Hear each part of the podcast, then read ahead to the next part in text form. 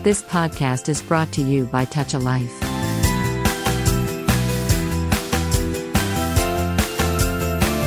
నమస్కారం. Touch life వారి టాలియడియోకి స్వాగతం. మన రచయితల కార్యక్రమానికి సుస్వాగతం. వారం వారం మనం విశిష్టమైనటువంటి రచయితలను రచయితల్ని కలుసుకుంటున్నాం. ఈ సిరీస్లో భాగంగా ఇవాళ మనం ఒక విశిష్టమైనటువంటి రచయితని కలుసుకోబోతున్నాం. ఏ రంగంలో అయినా సరే ఏ అంశంలో అయినా సరే ధారాళంగా అద్భుతంగా అక్షరాల్ని అందించగలిగినటువంటి భానుమతి గారు ఇవాళ మనతో ఉన్నారు. Welcome to the show Manda Bhanumathi garu. నమస్కారం అండి. మేడం ముందుగా మీ బాల్యం గురించే మొదలు పెడదాం. మీరు చదువుకునే రోజుల్లో బాలికల విద్య అందులోనూ ఏదో ఒక ప్రాథమిక స్థాయి వరకు పర్వాలేదు తన పిల్లలకి చదువు చెప్పుకోగలిగితే పర్వాలేదు అన్న అభిప్రాయం ఉన్నటువంటి రోజుల్లో మీరు చదువుకోవడమే కాకుండా ఉన్నత విద్యను కూడా పూర్తి చేసుకోగలిగారు. ఎందుకంటే ఆ సమయంలో ఉన్నత విద్య కూడా చాలా తక్కువగా ఉండేది కదా. ఈ సవాలుని మీరు ఎట్లా దాటారండి? అంటే నా అదృష్టం అనుకోవాలి. మా నాన్నగారు రిటైర్ అయిపోయాక గుంటూరు వచ్చేసాం అంతకు ముందరంతా ఈస్ట్ గోదావరి డిస్ట్రిక్ట్లో ఊళ్ళల్లో ఉండేవాళ్ళము. రిటైర్ అయ్యాక గుంటూరులో మా అన్నయ్య అక్కడ జాబ్ చేస్తుంటే అక్కడికి వచ్చాము. గుంటూరు ఏంటంటే మొదటి నుంచి కూడా ఆడపిల్లలు కానీ మగపిల్లలు కానీ అక్కడ విద్యా అవకాశాలు చాలా ఎక్కువ ఉండేవి. ఇప్పుడు కూడా ఉన్నాయి. అప్పుడు ఇంకా ఉండేవి బాగాను. గర్ల్స్ స్కూల్సే ఉన్నాయి నాలుగో ఎన్నో. అప్పుడు girls high schools women's college అవన్నీ కూడా ఉన్నాయి. నేనేమో మా ఇంటికి దగ్గరగా ఉండే బిహెచ్ స్కూల్ అని girls school Burma Hanumayamma girls school అందులో చదివాను అనమాట బాగా ఎంకరేజ్ చేసేవారు. మామూలు గుంటూరు వైజాగ్ అటు సైడ్ వీళ్ళందరూ కూడా ఉమెన్ ఎడ్యుకేషన్ని చాలా ఎంకరేజ్ చేసేవారు బయట. కొంచెం ఇంట్లో మాత్రం కొద్దిగా ఇంకా పాత అభిప్రాయాలు అవి ఉండేవి. ఆ, అందుకని డిగ్రీతో అయ్యవలసి వచ్చింది నేను. డిగ్రీ అయ్యాక అవగానే పెళ్ళి చేసేస్తారు. తర్వాత నేను డిమాన్స్ట్రేటర్గా చేరి ఒక పదేళ్ళు అయ్యాక ఎంఎస్సి చేశాను అనమాట ఆ తర్వాత వెంటనే పిహెచ్డి చేశాను.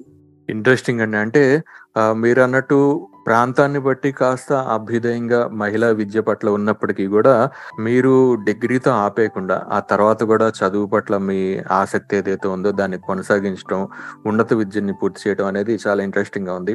చదువు అనేది ఇట్లా ఉంటే మరి సాహిత్యం పట్ల కూడా బహుశా మీ తరం వారందరినీ చూసినప్పుడు వీరితో మాట్లాడుతున్నప్పుడు నాకు అర్థమైంది ఏంటంటే సాహిత్యం అనేది వారి జీవితంలో పెనవేసుకుపోయి ఉండేది ఒక ముఖ్యమైనటువంటి భాగంగా ఉండేది. సో మీ జీవితంలోకి సాహిత్యం ఎట్లా ఎంటర్ అయింది?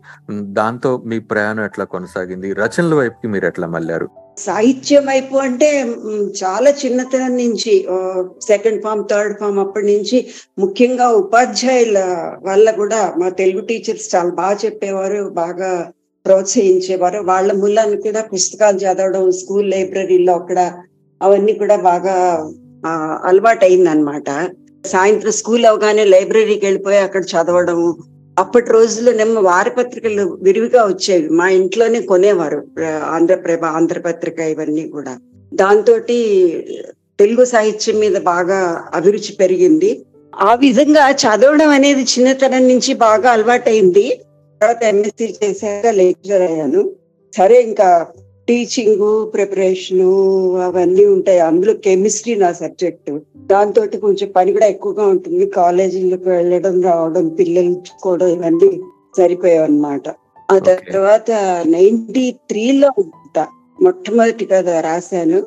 అది ఆంధ్రప్రభలో వచ్చింది అన్నమాట ఆ తర్వాత ఒక నాలుగేళ్ళు అక్కడ కొత్తగా మాకు డిపార్ట్మెంట్ ఒకటి స్టార్ట్ చేశారు బయోకెమిస్ట్రీ అని సిటీ కాలేజ్లో దాన్ని అంతా చూసుకోవడం తోటి నాకు తీరిక లేక నేను ఆగిపోయాను.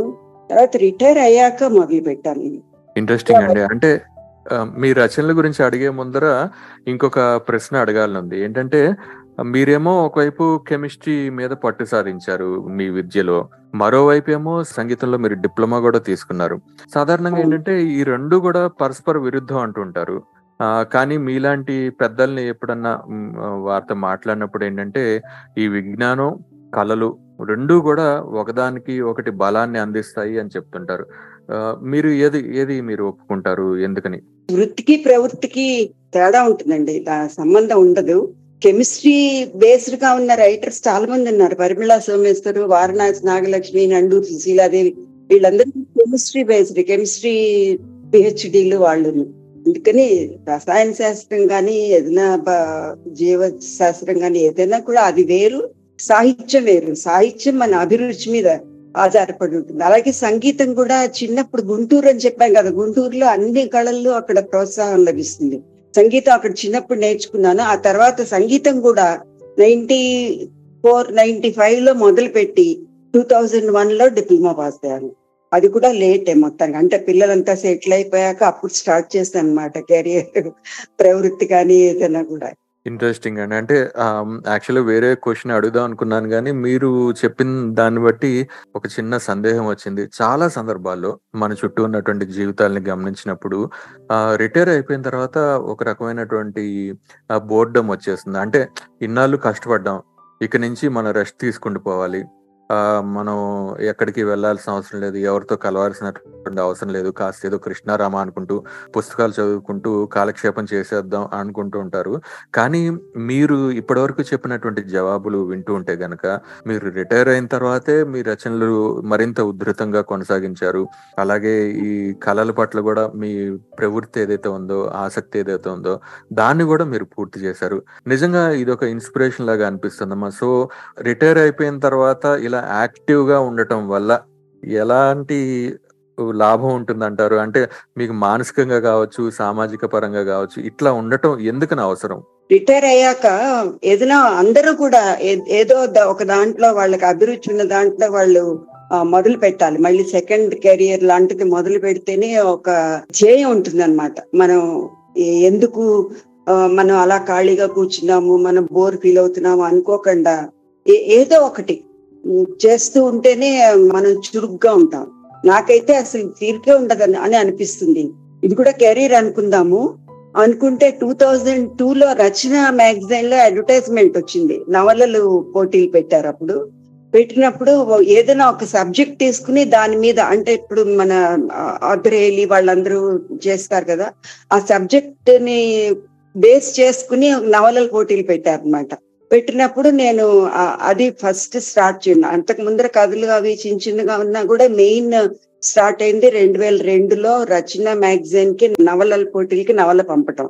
అది అందులోనేమో ముగ్గురికి ప్రథమ బహుమతి ఇచ్చినప్పుడు అందులో నేను కూడా ఉన్నాను.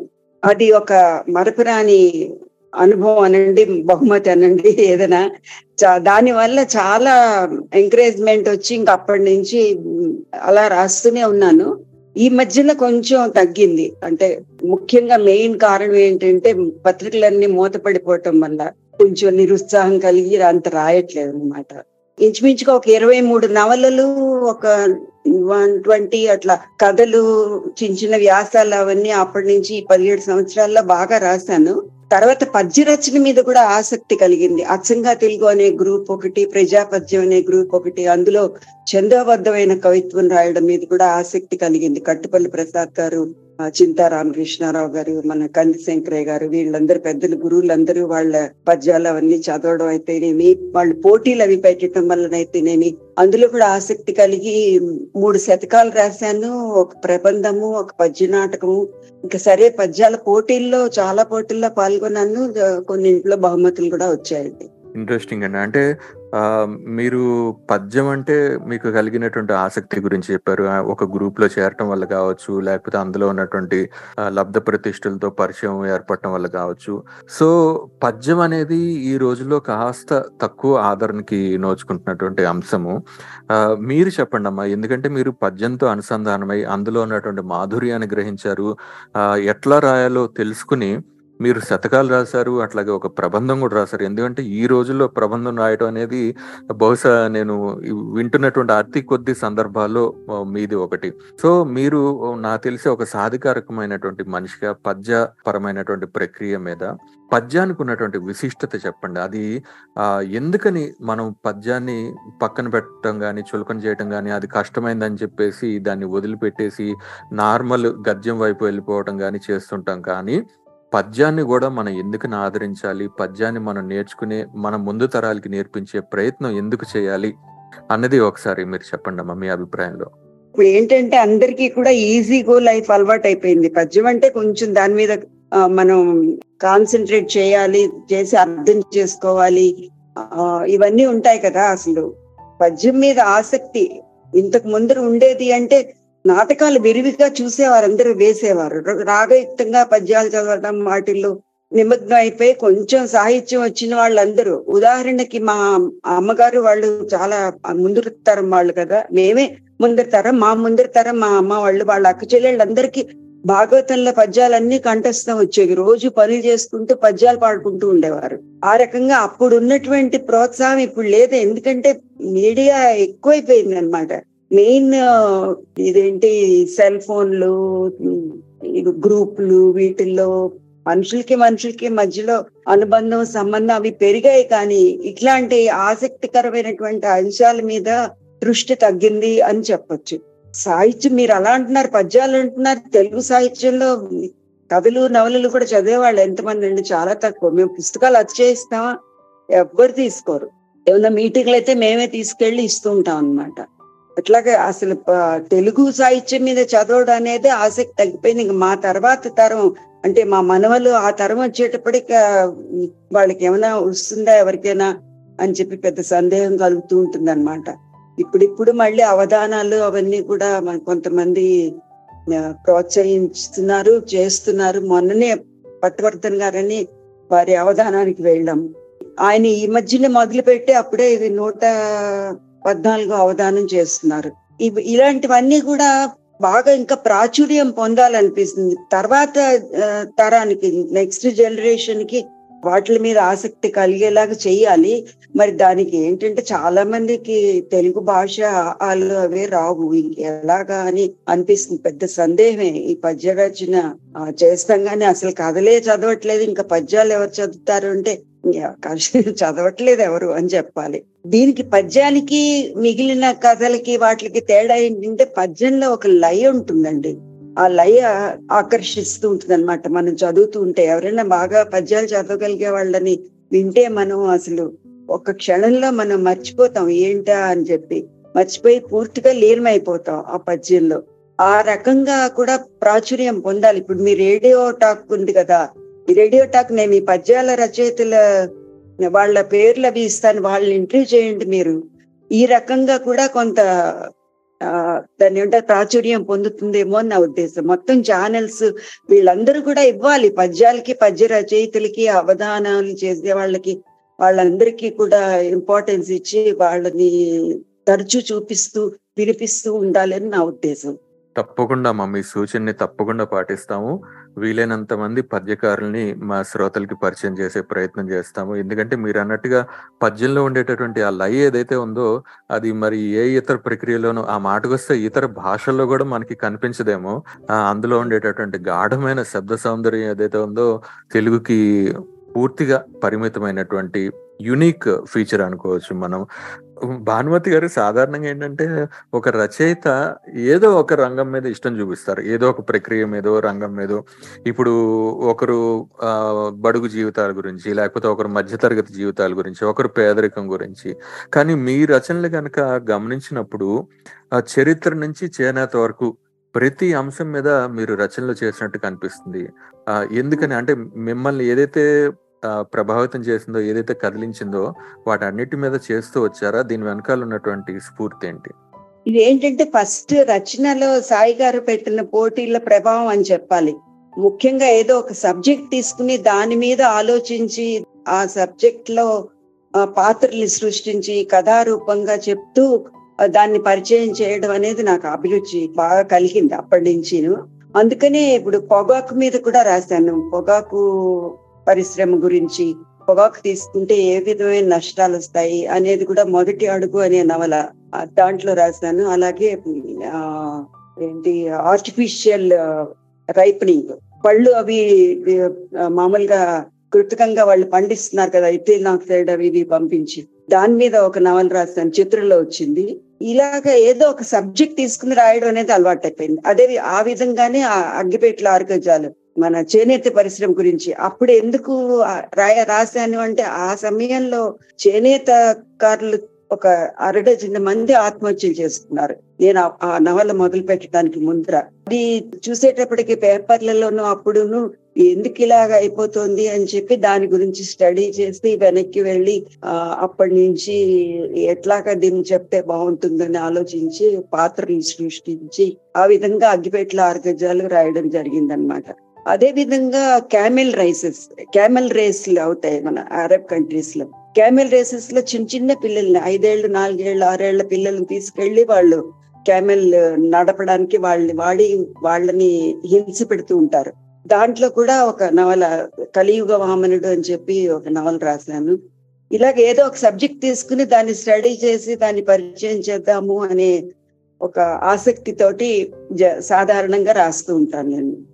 చాలా మంచి మాట చెప్పారు మేడం. ఏంటంటే మనం ఏదో ఒకటి మనకి తోచింది రాసేస్తుంటాం కానీ చాలా సందర్భాల్లో మీ తీరుని చూస్తే కనుక మీరు ఏదో ఒక సబ్జెక్ట్ని ఎంచుకోవటం ఎంచుకోవడం అది క్యామిల్ రేసెస్ కావచ్చు చేనేత కావచ్చు పొగాకు కావచ్చు ఆర్టిఫిషియల్ రైపనింగ్ కావచ్చు ప్రతి అంశం మీద కూడా లోతైనటువంటి విశ్లేషణ చేసి దాని నుంచి ఏదైతే మనం చెప్పాలి అని అనుకుంటున్నామో దాన్ని ఒక కథారూపంలో అందించేటటువంటి మీ ప్రయత్నం ఏదైతే ఉందో అది నిజంగా అద్భుతం. భానుమతి గారు నిజంగా బహుశా ఇప్పటి తరం కూడా ఆ విషయాన్ని గ్రహించాలేమో మీలాంటి సీనియర్ రచయితల నుంచి. ఆ ఇంకొకటి ఏంటంటే భానుమతి గారు అనగానే చారిత్రక నవళ్ళు తప్పకుండా గుర్తుకొస్తాయి. ఆ ఎందుకంటే ఇవి చాలా బాగా రాస్తారు మీరు చాలా ఆకర్షణీయంగా రాస్తారు. చదివే మాకేమో చాలా ఆకర్షణీయంగా ఉంటే బాగుండు అని అనుకుంటాం కానీ దీని వెనకాల చాలా కష్టంగా ఉంటుంది కదా. ఎందుకంటే మాకు ఎంత మీరు బాగా అందించగలుగుతారో అంత కష్టం మీరు చేయాల్సి వస్తుంది. దానికి తగినటువంటి విషయ పరిజ్ఞానం ఉండాలి పరిశోధన చేయాలి ఆకర్షణీయంగా చెప్పగలగాలి వివాదాలకి తావు లేకుండా చూసుకోవాలి. ఇవన్నీ బ్యాలెన్స్ చేసుకుంటూ మీరు పంపనార్యుడు లాంటి అద్భుతమైనటువంటి చారిత్రక రచనలు చేశారు. వీటి వెనకాల ఉన్నటువంటి రహస్యం మాతో షేర్ చేసుకోండి. ఏం లేదండి ఏదైనా చదువుతుంటే కొంచెం సండే సందేహం వస్తుంది. ఉదాహరణకి మన శ్రీకృష్ణదేవరాయల కాలంలో గజపతులు ఉన్నారు కదా గజపతుల మీద చాలా చెడ్డ అభిప్రాయం కలిగించారు శ్రీకృష్ణదేవరాయల టైంలో వాళ్ళని పైకి తీసుకొచ్చే ఉద్దేశంలో. ఇప్పుడు అక్కడ రాజుల మధ్య వైరాలు వాళ్ళు వాళ్ళు యుద్ధాలు చేసుకోవడాలు అవన్నీ సహజమే. కానీ గజపతుల్లో సాహిత్యం చాలా ఎంకరేజ్ చేసిన వాళ్ళు ఉన్నారు. పురుషోత్తమ గజపతి వాళ్ళు స్వయంగా వాళ్ళు కవులు రచయితలు వాళ్ళు చాలా ప్రోత్సహించేవారు. సో అది తీసుకుని నేను రాశాను అనమాట గజపతుల పైగా శ్రీనాథుడిని వాళ్ళు హింస పెట్టారు. చివరిలో ఆయన చనిపోవడానికి కారణమయ్యారు అనేటటువంటిది కూడా ప్రజల్లో బాగా నాటుకుపోయింది. దాని మీద చాలా రీసెర్చ్ చేసి ఆ, అదే రాశాను అనమాట ఒక నవల. తెలుగు వన్ డాట్ కామ్లో వచ్చింది. దానికి కొన్ని పాత్రలు ఆ, మన చారిత్రక నవల్లో ఎప్పుడు కూడా మనం సృష్టించిన పాత్రలు ఒక రెండు ఉంటాయి. వాటి మీద కథ నడుస్తుంది. కానీ మిగిలిన వాళ్ళందరూ కూడా ఒరిజినల్గా అప్పటి వాళ్ళే వాళ్ళ జీవిత విశేషాలు అవన్నీ తీసుకుని రాస్తాం అనమాట ఆ రకంగా నాకు చారిత్రక నవలల మీద ఆసక్తి కలిగింది. మొట్టమొదట ఏంటి గజపతుల కథ తెలుసుకుందాము అనేటటువంటి ఉద్దేశంతో నేను మొదలు పెట్టాను అది ఎలాగంటే పురుషోత్తమ గజపతి ఆయన రచనలు అవి దీన్ని వాటి గురించి చదివి ఆ పైగా అక్కడ పూరి జగన్నాథుడు ఆ గుడికి చాలా వాళ్ళు రథోత్సవం అన్ని కూడా వాళ్ళే నిర్వహించేవాళ్ళు. కానీ చరిత్రలో ఎందుకో గజపతులు అంటే పాఠకులకి మామూలు జనాలకి ఒక రకమైనటువంటి చెడ్డ అభిప్రాయం ఏర్పడేలాగా జరిగింది. అది నేను అనుకోవటం రాయలవారి కాలంలో వాళ్ళు చేసిన పని వీళ్ళు అంతలాగా వీళ్ళు మళ్ళీ అగైన్ మీడియా వీళ్ళు అంతగా ప్రాముఖ్యత తీసుకురాలేదు అని అనిపించింది అనమాట యాక్చువల్గా వాళ్ళు మామూలు ఆ- రోజుల్లో రాజుల కాలంలో అందరు యుద్ధాలు చేసుకుంటూనే ఉండేవారు. పక్క రాజ్యాన్ని కబళిద్దామనే ఉద్దేశమే ఉండేది. అది వీళ్ళొక్కళ్ళకే ఆపాదించనక్కర్లేదు అని అనుకుని మొదలు పెట్టాను ఎందుకంటే ముఖ్యంగా వాళ్ళకి సాహిత్యం మీద ఉన్న అభిరుచి. అదేమి కృష్ణదేవరాయల కంటే తక్కువేం కాదు వాళ్ళ దగ్గర. వాళ్ళ ఉన్న కవులు కానీ వాళ్ళు ప్రోత్సహించిన విధానాలు కానీ అవన్నీ ఆ నవలు కూడా బాగా సక్సెస్ అయిందండి. అంటే అప్పటికి మీడియా చాలా పత్రికలు మూసుకుపోయాయి.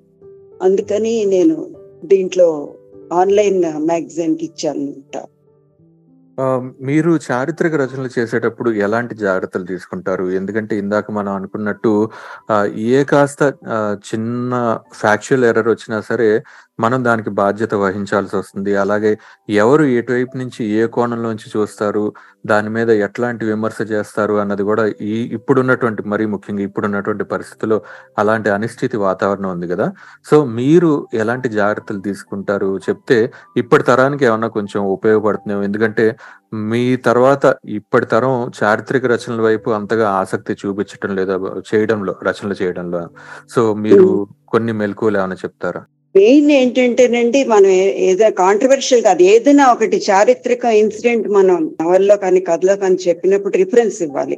రిఫరెన్స్ ఇచ్చేస్తే ఇంక అప్పుడు ఎవరు మాట్లాడరు. ఇది మాది కాదండి పలానా చోట ఉండింది అని మొత్తం దాని ఇదంతా రెండు లైన్లో కింద ఇచ్చేస్తే ఫుట్ నోట్లో ఇవ్వాలన్నమాట ఎప్పుడు కూడా రిఫరెన్స్ అది మెయిన్ జాగ్రత్త తీసుకోవాలి మనం. ఏదో చదివేసి అలా వదిలేయడం కాకుండా అవన్నీ నోట్ చేసుకోవాలి. నోట్ చేసుకుని మన దాంట్లో అవన్నీ చూపించాలి. తర్వాత ఏమో చారిత్రక నవలల్లో మళ్ళీ మనం పుట్టించడానికి ఏముండదు. చాలా మంది రాసేసారు అన్ని. మన శివప్రసాద్ ముదిగొండ ఆయన అయితే ఎన్ని నవలలు రాశారు. మళ్ళీ అందులో ఏం రాస్తాం? కొత్తగా రాసేది ఏం ఉండదు. అందుకని కూడా రాయట్లేదు అనుకుంటున్నా నేను. ఆ, మీరు అన్నది కూడా ఒక ముఖ్యమైనటువంటి కారణం ఏంటిదండి ఎందుకంటే ఆ, ముందు తరం వారు అద్భుతమైనటువంటి చారిత్రక నవలు రాశారు ముదిగొండ వారు కావచ్చు అడవి బాబురాజు విశ్వనాథ్ గారు ఆ. తర్వాత తరంలో వచ్చినటువంటి మీ వంటి వారందరూ కూడా చాలా మంచి చారిత్రక నవలు రాశారు అంటే చరిత్రలో ఉన్నటువంటి అద్భుతమైనటువంటి విషయాలన్నీ కూడా కథల కిందకి మలిచే ప్రయత్నం చేశారు. అయినప్పటికీ కూడా ఇప్పటి తరం ఆ దిశగా కూడా అడుగులు వేయాలని కోరుకుంటున్నాయి. ఎందుకంటే చరిత్ర అనగానే ఎన్నో విషయాలు ఉండే అవకాశం ఉంది కాబట్టి. మీరు చెప్పినటువంటి విషయాలు ఏవైతే ఉన్నాయో ఇవి కూడా ఈ సూచనలు కూడా తప్పకుండా వాళ్ళ దృష్టిలో ఉంచుకోవాలి. రిఫరెన్స్ అనేది తప్పకుండా ఉండాలి. పరిశోధన జాగ్రత్తగా చేయాలి. ఫుట్ నోట్స్ ఎప్పటికప్పుడు రాసుకుంటూ ఉండాలి. వాటి చుట్టూ కథను అల్లుకోవాలి. థ్యాంక్స్. అలాట్ అండి. చాలా మంచి విషయాలు చెప్పారు. చారిత్రక నవలకి సంబంధించి. మీరు సమీక్షలు కూడా చేశారు భానుమతి గారు కథలకి సంబంధించి కొన్ని సమీక్షలు చేశారు. అంటే ఒకవేళ సమీక్షలు చేసినా అవి కొన్ని నేను చదివాను మీ సమీక్షలు కొన్ని. అలా కాకుండా మీరు ఒక సీనియర్ రచయిత్రిగా చాలా కథలు లేకపోతే ఇతర రచనలు కూడా చదువుతూ ఉంటుంటారు సో ఒక రచయిత్రిగా కావచ్చు లేకపోతే ఒక విమర్శకురాలుగా కావచ్చు మీ దృష్టిలో ఒక మంచి కథకి ఉండాల్సినటువంటి లక్షణాలు ఏంటండి? ఎందుకంటే దాని మీద కూడా చాలా చర్చ జరుగుతుంది కదా ఇప్పుడు. ఏం లేదండి ఆరంభము ముగింపు సరిగ్గా ఉండాలి కరెక్ట్గా ఉండాలి. ఉండి ఆస కథను ఒకటి ఆసక్తికరంగా సాగుతూ ఉండాలి కొంచెం అటు ఇటు కన్ఫ్యూజన్ ఉండకూడదు. మనం చెప్పదలుచుకున్నది సూటిగా చెప్పగలగాలి. వర్ణనలు ఉండాలి మధ్య మధ్యలో కానీ వర్ణనలే ఎక్కువ ఉండకూడదు అనమాట మనం మెయిన్గా మనం చెప్పదలుచు తలుచుకున్న అంశాన్ని నేరుగా పాటుపడికి వెళ్ళిపోయేలాగా మనం ప్లాన్ చేసుకోవాలి. సమీక్షలు చేస్తాను నేను కానీ నేను ఎప్పుడు కూడా పాజిటివ్ అంశాలని తీసుకుంటా. అందులో నాకు నచ్చని ఏమైనా నెగిటివ్ అవి ఇవి ఉంటే అసలు వెళ్ళను వాటికి జోలికి వెళ్ళను అనమాట మెయిన్గా ఆసక్తి కలిగించాలి. సంభాషణ ఉంటే నెక్స్ట్ సంభాషణ ఏమిటి వస్తుంది ఏం మాట్లాడతారు వీళ్ళు అడిగిన దానికి వాళ్ళు ఏం చెప్తారు అనేటటువంటి ఒక కుతూహలం కడ కలగాలన్నమాట పాఠకుల్లో కలిగినప్పుడే కథారచన సక్సెస్ అవుతుంది. ఈ మధ్యన చాలా మంది బాగా రాస్తున్నారండి. శశికళ హోలేటి గారు చాలా బాగా రాస్తారు. అలాగే తులసి భాను చాలా మంది ఉన్నారు. అంటే అందరి పేర్లు చెప్పలేను కానీ మామూలు ఫేస్బుక్లోనే పాపం వీళ్ళందరూ రచనలు చేసేటప్పటికి పెద్ద పెద్ద పత్రికలని మూసేశారు. అందుకని వాళ్ళకి అంత ప్రాచుర్యం లభించటం లేదు. చాలా బాగా రాస్తున్నారు. మామూలు ఈ కొత్త కొత్త అంశాలని వాటిల్ని తీసుకుని చేస్తూ ఉంటాను. నాకు నచ్చితే సమీక్ష చేస్తాను అనమాట ఒకవేళ ఏదైనా నచ్చకపోతే నేను గమ్మున ఊరుకుంటాను. నెగిటివ్గా చేయను జనరల్గా. మీరు చూసే ఉంటారు కదా. అవునండి. మీ మీ సమీక్షలన్నీ కూడా పాజిటివ్ అంటే మీరు అన్నట్టు ఏంటంటే మీకు నచ్చింది అనుకుంటే కనుక తప్పకుండా దాని మీద చేస్తారు. ఒకవేళ నచ్చలేదు అనుకుంటే కనుక దాని పక్కన పెట్టేస్తారు. అంటే దాన్ని ఎత్తి చూపించి మళ్ళా హట్ చేసే ప్రయత్నం చేయరు. మీరు చెప్పిన కథకి సంబంధించి కూడా చాలా మంచి సూచనలు అందించారు. అయితే భానుమతి గారు మీరు సుదీర్ఘకాలంగా సాహిత్య రంగంలో ఉన్నారు. అంటే మీ చిన్నప్పటి నుంచి కూడా సాహిత్యాన్ని చదువుతూ వచ్చారు. మీ ముందు తరాలు వాళ్ళని చదివారు మీ తరం వారిని చదివారు. ఇప్పుడు మీరు ఏవైతే పేర్లు చెప్తున్నారు వీళ్ళందరివి కూడా చదువుతూ వచ్చారు గమనిస్తూ వచ్చారు. ఒక అరవై ఏళ్ళు అనుకుందాం మీరు చదవటం మొదలుపెట్టి. ఒక అరవై అరవై ఐదేళ్ళ ఈ ప్రయాణంలో మీకు ఏదైనా మార్పు కనిపించిందండి? అంటే తీసుకునేటటువంటి ఇతివృత్తంలో కావచ్చు చెప్పే విధానంలో కావచ్చు. ఈ ప్రయాణం ఏదైతే ఉందో ఈ అరవై ఐదేళ్ళ తెలుగు సాహితీ ప్రయాణంలో మీరు స్పష్టంగా గమనించినటువంటి మార్పు ఏదైనా ఉందా? ఉందండి. చాలా ఉంది. మొదట్లో వర్ణనలు ఎక్కువగా ఉండేవి. చాలా వర్ణనలు ఎక్కువ ఉండేవి. అప్పుడు పెద్ద అనిపించేది కూడా కాదు మాకు. ఇప్పుడు ఉదాహరణకి కోడూరు కౌశల్యదేవి గారి నవల తీసుకున్నా ఇంకా సులోచనారాయణ గారు అంత వర్ణనల జోలికి వెళ్ళరు కానీ కొంతమంది బాగా వర్ణ వర్ణిస్తూ ఉంటారు. విశ్వనాథ సత్యనారాయణ గారి నవలు వాటిలో కూడా అంటే అది కొంచెం ఇంకా అప్పటికి గ్రాంధికం అది కూడా నడుస్తుంది కనుక ఎక్కువ ఉంటాయి. ఇప్పుడు ప్రస్తుత రచనల్లో అంత వర్ణనలు మీకు కనిపించట్లేదు. నాకు కూడా కనిపించట్లా. ఎక్కువ వాళ్ళ అంశాన్ని తమ చెప్పదలుచుకున్న అంశాన్ని ఆ చెప్పేయడానికే ప్రయత్నిస్తున్నారు అన్నమాట మరి అంటే వర్ణన చేయడం కూడా కష్టం. దేని దేనికో పో పోల్చాలి రూపకం ఇవన్నీ వాడాలన్నమాట. ఉపమాలంకారాలు రూపకాలంకారాలు వాడి వాటిని ఇప్పుడు సూర్యోదయాన్ని వర్ణించాలంటే దానికి బోలెడన్ని ఉపమానాలు అవి ఇవి తెచ్చుకుంటూ వర్ణించాలి. అది కష్టం కూడా. మరి అందుకని వెళ్ళట్లేదో ఏంటో నాకు అర్థం కాలేదు కానీ ఆ ఇదివరకటి రోజుల కంటే ఇప్పుడు డైరెక్ట్గా వెళ్ళిపోతుంది. ఏ అంశమైనా కూడా. కథ కానీ నవల కానీ. మీరు చదివారా లేదో ఈసారి మీరు ఎంట్రీ చేయండి. కొచ్చర్లకోట జగదీష్ అని డాక్టర్ ఆయన విజయనగరంలో ఉంటారు. ఆయన భలే వర్ణిస్తాడు అసలు. ఇంకా అసలు ఏంటంటే మళ్ళీ అది మనకి వర్ణించినట్టు కూడా తెలియదు. పోలుస్తున్నారని కూడా అనిపించదు కానీ అలా పోలుస్తూ ఉంటారు. అండ్ హీఈస్ హ్యూమరస్ రైటర్ చాలా బాగా రాస్తుంటారు ఫేస్బుక్లోనే ఏమి ఎక్కడ చెప్పాను ఎక్కడ మీడియా ఎక్కడ లేదని చెప్పి. నిజమండి. అంటే చాలా మంచిగా చెప్పారు. వర్ణనలు ఎక్కువగా ఉండేవి. ఇప్పుడు స్పష్టంగా నేరుగా సూటిగా చెప్పే ప్రయత్నం ఎక్కువైంది. భాష కూడా సరళం అయిపోయింది. సో. అప్పటి తరం అప్పటి తరం వారు అప్పుడు ఉన్నటువంటి పరిస్థితులు అప్పుడు చదివేటటువంటి పాఠకులకు అనుగుణంగా రాశారు. ఇప్పటి తరం వారు ఇప్పుడు ఉన్నటువంటి సమస్యలు ఇప్పటి ఆ, వారి ఆలోచన శైలికి అనుగుణంగా రాస్తున్నారు. చక్కగా పోల్చి చూపించారు. మీరు భానుమతి గారు చాలా సుదీర్ఘకాలంగా రచనలు చేస్తూ వచ్చారు. మీ తొలి కథ నుంచి కూడా ఇప్పటి వరకు రాస్తూనే ఉన్నారు కొన్ని దశాబ్దాల తరబడి. అందులోనే ఏంటంటే ప్రతి రచనని కూడా చాలా నిబద్ధతగా రాస్తున్నారు ఏదో రాసేయాలని కాకుండా. ఇంత నిరంతరాయంగా రాయటం వెనకాల ఉన్నటువంటి ప్రేరణ ఏంటంటే ఎందుకంటే చాలా మంది రచయితల్ని మనం గమనించినప్పుడు కొన్నాళ్ళు రాసేసిన తర్వాత కొంత పబ్లిష్ అయిపోయిన తర్వాత ఒక రకమైనటువంటి నిస్తేజం వచ్చేస్తుంది. ఆ, వారి ఉధృతి తగ్గిపోతూ ఉంటుంది అనమాట నిదానంగా తగ్గిపోయి కొన్నాళ్ళకి అసలు రాయటమే మానేస్తారు కనుమరుగైపోతుంటారు సాహితీ రంగం నుంచి. కానీ మీరు కొన్ని దశాబ్దాలుగా ఆ, సాహిత్యం పట్ల మక్కువ పెంచుకుని మంచి రచనలు చేస్తూనే వచ్చారు. దీని వెనకాల ప్రేరణ ఏంటండి? మెయిన్గా ఏంటంటే రిటైర్ అయిపోయి ఇంట్లో కూర్చొని ఖాళీగా ఉండడం. తర్వాత ఏమో ఆసక్తి. మనం చుట్టూ గమనిస్తూ ఉంటాం కదా ఏదైనా ఆసక్తి కలిగిన అంశం కనుక వినిపించినా కనిపించినా దాని మీద ఏదో రాయాలని అనిపించడము. తర్వాత ఏమో తగ్గిందండి ఇప్పుడు సబ్జెక్టులు దొరకటంలా. ఎందుకు మానేశారు రైటర్స్ అంటే ఏముంది కొత్త సబ్జెక్టులు ఏమి కనిపించటం లేదు. అదే సాఫ్ట్వేర్ లేకపోతే అదే వృద్ధుల సమస్యలు. ఇంకేమీ దొరకటం లేదు ఇప్పుడు చిన్నపిల్లల మీద ఏదైనా రాద్దామంటే చిన్నపిల్లలు అందరూ కూడా అసలు వాళ్ళ ప్రపంచమే వేరైపోతుంది. పెద్దవాళ్ళకి వాళ్ళకి అంత ఆ సంబంధ బాంధవ్యాలు తగ్గిపోతున్నాయని అనిపిస్తుంది. అది కూడా వస్తుంది ఈ మధ్య. చాలా కథల్లో అవే రాస్తున్నారు. తేడా వచ్చేసింది. జీవన విధానం జీవన శైలిలో తేడా వచ్చేసింది. అందుకని కూడా పాత తరం వాళ్ళం కొత్తవి గ్రహించి దాన్ని కాగితం మీద పెట్టాలి అనడానికి ఏముంది? ఇదే కదా ఆ కథలో చదివాను ఇంకో చోట చదివాను మళ్ళీ ఇదే ఏం రాస్తానులే అనిపిస్తూ ఉంటుంది అనమాట సబ్జెక్ట్స్ కూడా దొరకకపోవటం మెయిన్ రీజన్ అనుకుంటా నేను. ఆపేయడానికి. ప్లస్ మనం చెప్పదలుచుకునే ఏదైనా ఒక లిమిట్ ఉంటుంది. ఆ తర్వాత మళ్ళీ మనకి తట్టాలి ఆ అంశం మీద ముఖ్యంగా రాయాలని అనిపించాలి. అంత అలసట కూడా వస్తుంది కదండి. అలా పదే ఒకటే పని చేస్తూ ఉంటే కొంచెం అలసట కూడా వచ్చి కాస్త కొన్నాళ్ళు ఆగుతారు విశ్రాంతి తీసుకుంటారు. తర్వాత మళ్ళీ మొదలు పెడతారు. నిజమే అండి. చాలా వ్యాలిడ్ పాయింట్స్ చెప్పారు మీరు. ఆ, ఇందాక ఒక మాట అన్నారు మీ జవాబులు ఏంటంటే చుట్టూ ఉండేటటువంటి సమాజాన్ని గమనిస్తూ ఉండాలి. దాని నుంచి ఏవో ఒక ఇతివృత్తం మనకి తడుతుంది. దాని మీద మనం కథలు రాస్తుంటాం అని చెప్పేసి.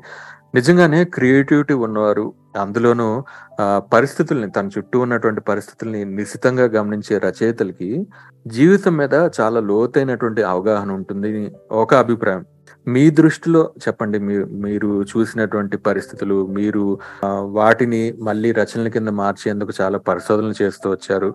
ఇంత చదివి ఇంత చూసిన తర్వాత మీకు జీవితం అంటే ఏమనిపిస్తుంది? మీ దృష్టిలో జీవితం అంటే ఏంటి? కొంచెం భిన్నమైనటువంటి ప్రశ్న ఒక ఒక ముక్కలోనో ఒక వాక్యంలోనో చెప్పడం అసాధ్యం జీవితం గురించి. కానీ మీకు తోచింది చెప్పండి. జీవితం అంటే ఆసక్తి ఉండాలండి ప్రతి దాంట్లోనూ. సింపుల్గా ఏంటంటే మనం ఉల్లాసంగా ఉండడానికి మనం ప్రయత్నించాలి. ఏ రోజుకి ఆ రోజు మనం ఆ రోజంతా మనం ఎంజాయ్ చేయగలుగుతున్నామా లేదా? ఏదైనా బాధ కలిగించేవి కానీ మనస్తాపం కలిగించే విషయాల్ని కొంచెం పక్కకి నెట్టేయడం. ఎందుకంటే దానివల్ల ఏం ఉపయోగం ఉండదు హెల్త్ పాడవటం తప్పితే. రకరకాలైనటువంటి స్నేహాలు కూడా చాలా హెల్ప్ చేస్తాయి. వివిధ రంగాలలో ఉన్న వాళ్ళతో స్నేహం చాలా మనకి జీవితం మీద ఒక ఆసక్తి ఒక అభిరుచి తర్వాత ఏమో ఒక ఆహ్లాదం ఉండేలాగా జరుగుతూ ఉంటుంది అనమాట అందుకనే డిఫరెంట్ గ్రూప్స్ ఉన్నాయి నాకు. మామూలు రైటర్స్ గ్రూప్ ఉంది. రైటర్స్లోనే పద్య రచనల వాళ్ళ గ్రూప్ ఒకటి. అది ఆ మీటింగ్లు కలిసి నేనే కండక్ట్ చేస్తూ ఉంటా కదా. తర్వాత కథా రచయితలు నవల రచయితలు వీళ్ళు కాకుండా మా కాలేజ్ ఫ్రెండ్స్. ఎవరు చిన్నప్పుడు చదువుకునే కాలేజ్ ఫ్రెండ్స్ తర్వాత పనిచేసినప్పటి కొలీగ్స్. ఆ కొలీగ్స్లో కూడా రెండు మూడు రకాల రకాల గ్రూప్స్ అలాగే నెలకి రెండు మూడు సార్లు వేరు వేర్వేరు వ్యక్తులతోటి కలవటం తోటి కూడా మనకి జీవితం మీద ఆసక్తి పెరుగుతుంది. అంటే అలా రొటీన్గా టీవీ చూసుకుంటూ ఇంట్లో కూర్చుని మామూలుగా ఇంక మాట్లాడడానికి ఎవరు ఉండరులేండి. ఏ ఇంట్లో కూడా ఇద్దరిద్దరే ఉంటున్నారు. ఇంకా పోనీ ఐదారుగురు పది మంది ఉంటే వాళ్ళతోటనే మాట్లాడొచ్చు. అది కూడా లేదు. అందుకని ఎంతసేపు ఇంట్లో కూర్చుని గడిపే కంటే ఆలయాలకు వెళ్ళొచ్చు. గుళ్ళకి వెళ్తే గుళ్ళో పరిచయాలు అవుతాయి. ధ్యానం మీద దృష్టి నిలిపి అక్కడ కాలం గడపచ్చు. ఏదైనా మనకి నచ్చిన పనిని చేయడం అదే జీవించడం అంటే. చాలా బాగా చెప్పారమ్మా అంటే మిమ్మల్ని చూసినప్పుడు కూడా బహుశా ఈ యాక్టివిటీస్ యాక్టివ్నెస్ ఏదైతే మీరు ఇప్పుడు రెండు మాటలు చెప్పారో బహుశా మీ ఆరోగ్య రహస్యం కూడా అదేనేమో అనిపిస్తుంది. ఎందుకంటే మీ ప్రొఫైల్ చూసినప్పుడు అరే ఇంత పెద్ద రచయిత్రి కదా మనం ఎట్లా మాట్లాడగలం ఎట్లా మాట్లాడాలి? ఆయన అయినా ఇంత పెద్ద రచయిత్రి కూడా ఇప్పటికీ ఇంత యాక్టివ్గా ఇంత చక్కగా ఇంత అద్భుతంగా రచనలు చేస్తున్నారు అని అనిపించింది. ఎందుకంటే మాకు నలభై ఏళ్ళు యాభై ఏళ్ళు వచ్చేసరికి రకరకాల సమస్యలు వస్తున్నాయి.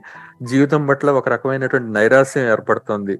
ఇంకా ఎన్నాళ్ళు పొడిగించాలి ఏంటి ఇంతేనా అన్నట్టుగా ఒక రకమైనటువంటి నిరాశ అలుముకుంటుంది. కానీ మీలాంటి పెద్దలు చూస్తుంటే మీరు చెప్పేటటువంటి మాటలు వింటుంటే చాలా సంతోషంగా అనిపిస్తుంది. జీవితం పట్ల ఒక నిజమైన ఆశ కలుగుతుంది భానుమతి గారు. చాలా థ్యాంక్స్ అండి. ఇప్పటి వరకు చాలా అద్భుతమైనటువంటి విషయాలు చెప్పారు. మీ సాహిత్య ప్రయాణం గురించి మీ బాల్యం గురించి మీ రచనల గురించి. చివరిగా చెప్పండి అమ్మా ఒక సీనియర్ రచయిత్రిగా ఇప్పటి తరానికి ఇప్పటి రచయితలకి మీరు ఇచ్చేటటువంటి సూచన ఏంటి? మీ అనుభవంలోంచి. రచయితలకి రాస్తూ ఉండడమేనండి. వాళ్ళకి ఏదైనా ఆలోచన వచ్చిందంటే దానికి ఇప్పుడు కాగితం కాదులేండి కీబోర్డు. దాని మీద పెట్టి వాళ్ళది ఒకటికి పది సార్లు చూసుకుని అందరితో పంచుకుంటూ ఉండడం ఇంక అంతకంటే రచయితలకి ఇంకేముంటుంది? మెయిన్ ఏంటంటే ఆ పాతవి ఎప్పుడెప్పుడు వాళ్ళ దగ్గర నుంచి అన్ని చదవాలి. సాహిత్యం అంటే ఈవెన్ పద్య సాహిత్యాలు కూడా. రా- రామాయణ మహాభారతాలు భాగవతం ఆ వాటి నుంచి మొదలు పెట్టి అన్ని చదవాలి. కనిపించిందల్లా చదవగలగడం. ఆ చదివినప్పుడే good reader can be a good writer. లేకపోతే అసలు రాయటమే రాదు నన్ను అడుగుతాను. అందుకని మనం ఏంటంటే ఒక రోజులో ఒక అరగంట ఒక గంట మనం రాయాలి అంటే దానికి ముందర ఒక మూడు గంటలన్నా చదవాలి. అదే అక్కర్లేదు. ఏదో ఒకటి చదువుతూ ఉండాలన్నమాట. అది గమనించాలి. రైటర్స్ అందరికి అదే చెప్తాను నేను. మీరు- మీరు ముందర బాగా చదవండి. పాత రచ రచనలన్నీ కూడా చదవండి. అలాగే కొత్త వాళ్ళని కూడా ఫాలో అవ్వండి. అప్పుడే మీరు బాగా రాయగలుగుతారు అని నేను అందరికి అదే సలహా ఇస్తూ ఉంటాను. చాలా మంచి మాట చెప్పారు. చాలా మంచి సలహా కూడా. ఎందుకంటే చదువుతూ ఉండాలి నిరంతరం రాస్తూ ఉండాలి కూడా. అంటే ఎప్పుడప్పుడు రాసేద్దాంలే తర్వాత చూసుకోవచ్చులే అని చెప్పేసి చాలా మంది అశ్రద్ధ చేస్తుంటారు. కానీ మీరు ఒక మంచి సూచన అందించారు. ఎందుకంటే మనసులో ఏదైనా ఒక భావం మెదిలినప్పుడు దాన్ని స్క్రీన్ మీద పెట్టే ప్రయత్నం చేస్తుండాలి. చాలా మంచి మాటలు ఇవాళ మాతో పంచుకున్నారు భానుమతి గారు. మీరు ఇలాగే నుండి నూరేళ్ళ పాటు అద్భుతమైనటువంటి రచనలు చేయాలని చెప్పేసి మా అందరికీ కూడా మీ విజ్ఞానాన్ని మీ విశ్లేషణని మీ సాహితీయానాన్ని మాకు పరిచయం చేయాలని కోరుకుంటున్నామండి. ధన్యవాదాలు. మా టాల్ రేడియో శ్రోతలందరి తరపు నుంచి కూడా thanks a lot for your wonderful interview. Okay అమ్మా థ్యాంక్ యూ వెరీ మచ్.